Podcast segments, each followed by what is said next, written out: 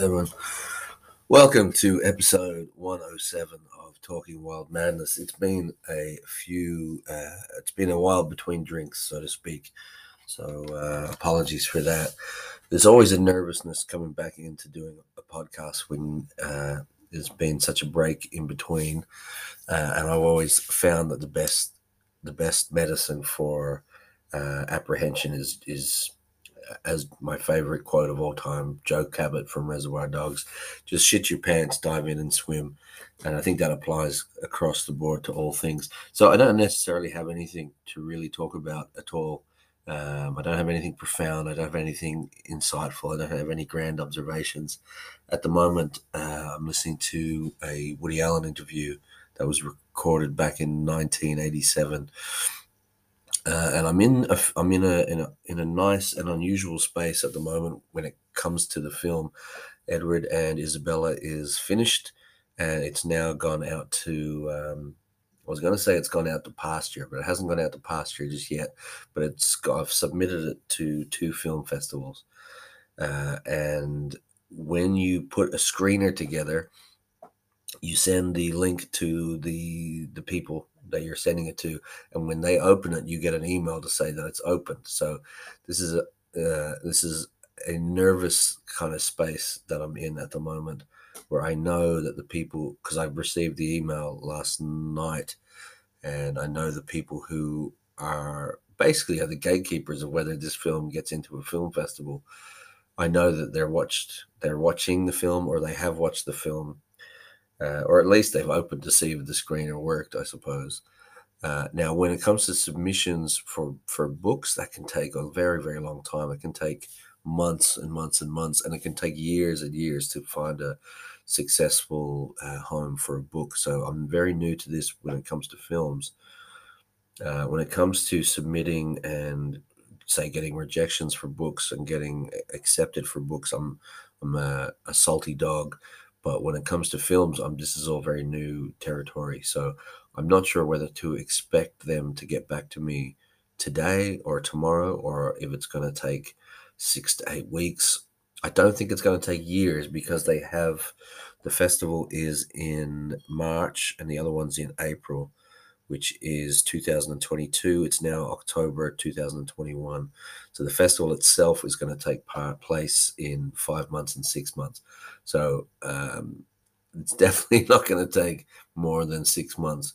But I'm just wondering if they watch the film, don't like it, do they get back to you, or do they just kind of leave, you know, leave you to die on on the bus stop, so to speak, waiting for the number 72 that that um, or the number 107 in this case, that, that may never come. So I'm not sure.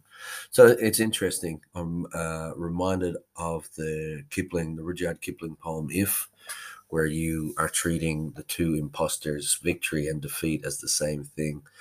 Um, and I think when I read that first, what's that line from If? Oh no, I won't get it up. It'll be too noisy. But the idea is basically whether you win or whether you lose, it, it um, uh, the the trappings that come with victory and the um, the misery that accompanies defeat really are the same thing. That they're, they're, they're, the cliche is that they are two sides of of the one coin. Um, what's important is that you're in the in the game, or as that president said, you're in the arena. So obviously, it is nice to win, uh, and obviously, it's not that pleasant to lose. Um, but I, in in in the tradition of giving myself as many gold stars as possible which was a trait I learned from Gretchen Rubin, her her happiness podcast, uh, which is basically to to give your to reward yourself mentally regularly and give yourself a gold star for doing for doing things. So I'm giving myself a gold star for having finished the film uh, and having it having it to a standard where I'm I'm happy with it, I'm pleased with it, and it looks like a film. It smells like a film, and I and I've licked it, and, and it tastes like a film. So I'm I'm glad. I'm I'm happy that I'm that it's even being considered. Now, obviously, I would absolutely love for this film to be uh, to do very well, to be very successful. The first prize for one of these film festivals is hundred thousand dollars. I'd love to win hundred thousand dollars. I would absolutely not turn my nose down at hundred thousand dollars, and I wouldn't be um, playing in a jazz band on the night of the awards. I'd be up the front in a tuxedo. Um, with, with with a martini, uh, with, with with my girlfriend and, and my two and my two boys, uh, and I'd be very, very delighted if, if I was to get hundred thousand dollars for the film, and um, I would have a straight face and be clapping when they gave it to someone else. So this is not the the contemplation of victory and defeat as being the same thing. Is not to say that I wouldn't enjoy um, victory with this film, but I think it's also that this is already the victory has already been achieved, so to speak just by the fact that the film is has been finished and, and is completed. Uh, but then there's another part of me that thinks, well, and this is the same part that that happened with with my books. It is it is a victory to to finish a book, to write a book, and it, it is a victory to have it in your top drawer. But it's a, it's also there's something about having it published as well that that solidifies it and makes the experience um, I don't know. I'm, I'm hesitant to say more real, but it certainly uh, there's an element of it being finished. There's, there's an element of, of having crossed the line, so to speak.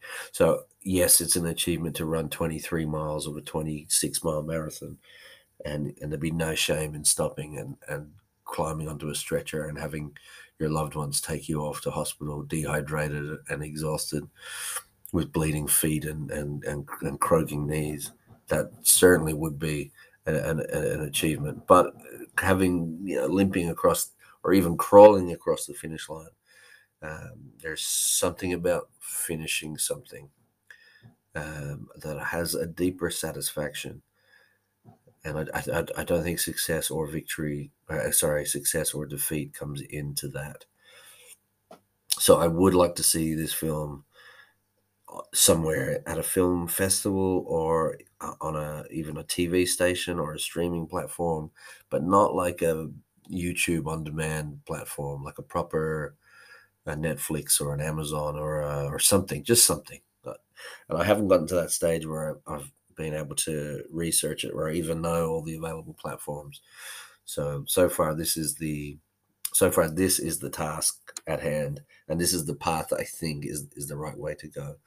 Uh, I, we've had one review from cinephile magazine and the author of the review uh, is a man named bernard hemingway which is which is a very uh, I, I, wonder if that's his real name but he gave us a beautiful review and he compared the film to um, uh, alexander payne's sideways and Antonio Michelangelo Antonioni's. Uh, I'm hoping I'm pronouncing that for fans of Italian neorealist cinema from the 50s. I apologize if that's a butchering of the man's name, but he yeah he compared it to Sideways and L'Avventura.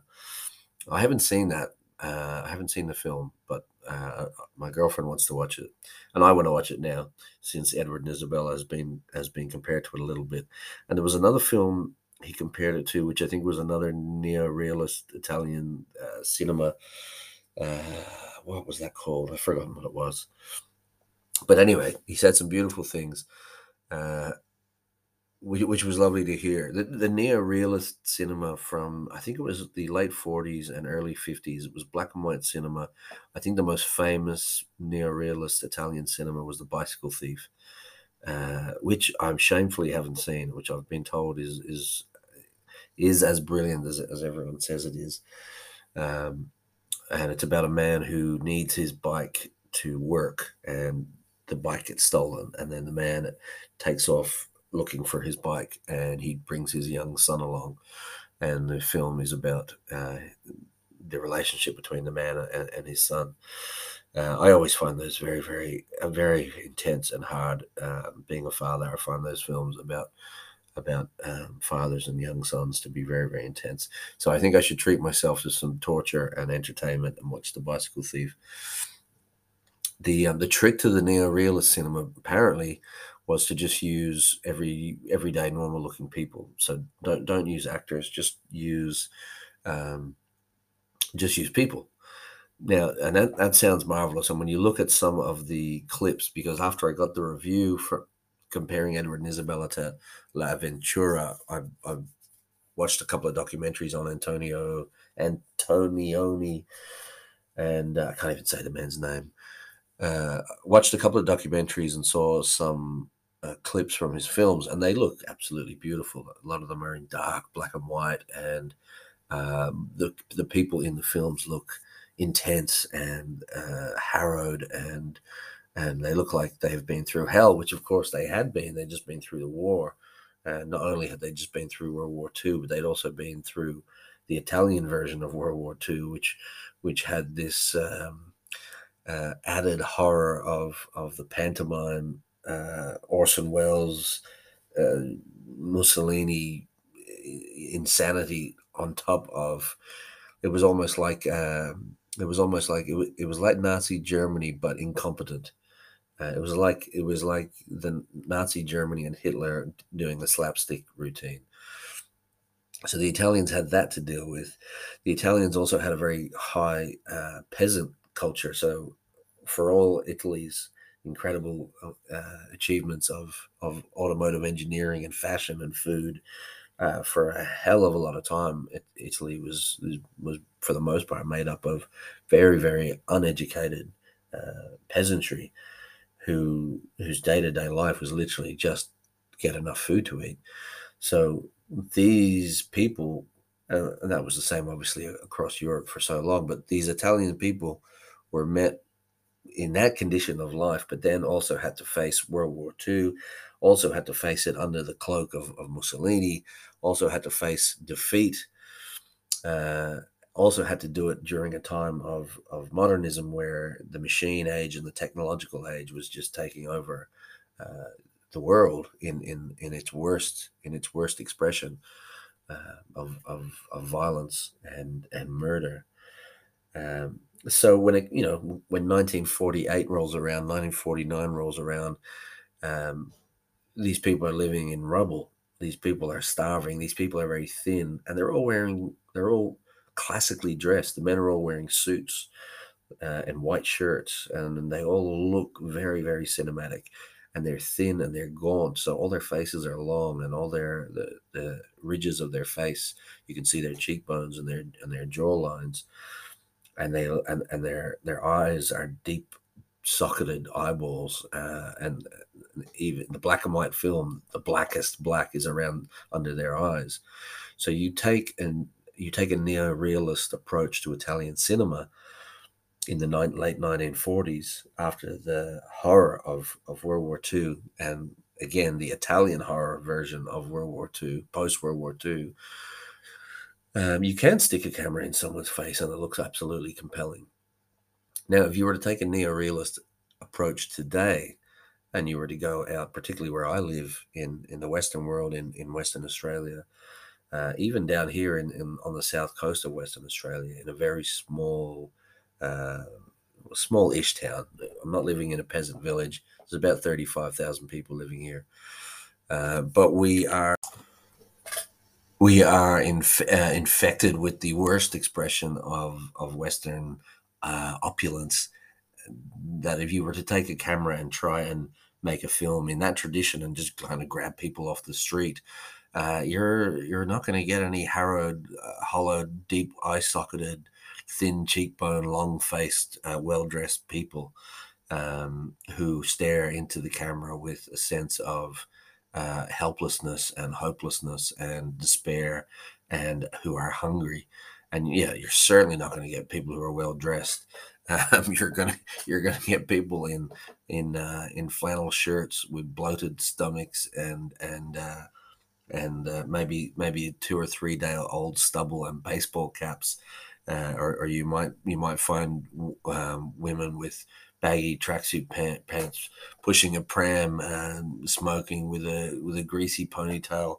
Um, li- you know, listening, having with an iPhone, uh, an iPhone, uh, buds in her ear, listening to who knows what. So you're just not going to get that same level of, of pathos. You're going to get um, fat, flabby, uh, bored, lazy. Um, no one's struggling to survive, so to speak. They, they might be struggling for some kind of meaning, but there's so many distractions and there's so much food um, that you're just not going to get the bicycle thief esque uh, vibe that if you that, that you were if you were to walk around the, the rubble of of of 19 late 1940s Rome or late 1940s Naples or, or fill in the blank wherever. Um, but I think maybe in a sense it could be interesting to try and do something like that. But I think it would get very. Um, I think you'd just have a complacent film, uh, and you probably wouldn't get people to to even want to participate in it. Um, and yeah, I. It's very very interesting to me. It's always very interesting to me to know what kind of, or to imagine what kind of person that I would be in, say, like late 1940s Italy, as opposed to. I mean, I'm literally just sitting on on a pile of comfort, uh, and, and, the only struggle is is is a, is a psychological one or an existential one, not a physical one at all. Um, and I I get to to ruminate and pontificate and and come up with all kinds of theories um, from this vantage point, from this vantage point of uh, of comfort and and and ease as opposed to dis-ease, just complete uh, uh, complacency, I suppose. But it, I wouldn't call myself complacent at the same time. So there's a contradiction there, I suppose. Uh, but having the ha- having the the daily task of going out and finding food, for example, as opposed to literally going through the day trying not to eat, trying to literally experience the feeling of hunger. Um, that's what's difficult now. That's that's that's the challenge, which is insane when you when you consider when you consider uh, human history. That now one of the biggest challenges is to not consume too much food. And food is is in abundance and is ridiculously cheap. Um, food in the western world is as cheap as life is in in in, in other parts of the world. Um, and I, I used to lament that that you know 50% of, of us are obese. Uh, but the more I think about it, I think it's a miracle that only 50% of us are obese and, and not 90, 90% of us. Like it is interesting that we haven't ended up like the people in the cruise ship, the space cruise ships in the movie WALL-E, where we're all just enormous, enormous, uh, uh, uh, obese blobs floating around on on the holographic carts or whatever the hell they were doing up there. Uh, so this is episode 107 of Talking Wild Madness. Tom's going to join the podcast in uh, I think maybe tomorrow. He's going to be calling in from Germany. We're going to do a do a podcast together. Uh, I'll keep everyone up to date with regards to Edward and Isabella. Hopefully, have some good news or bad news, and we will uh, approach both like Rudyard Kipling would. We will uh, we'll witness an execution and drink a cup of tea and uh, and, and get drunk.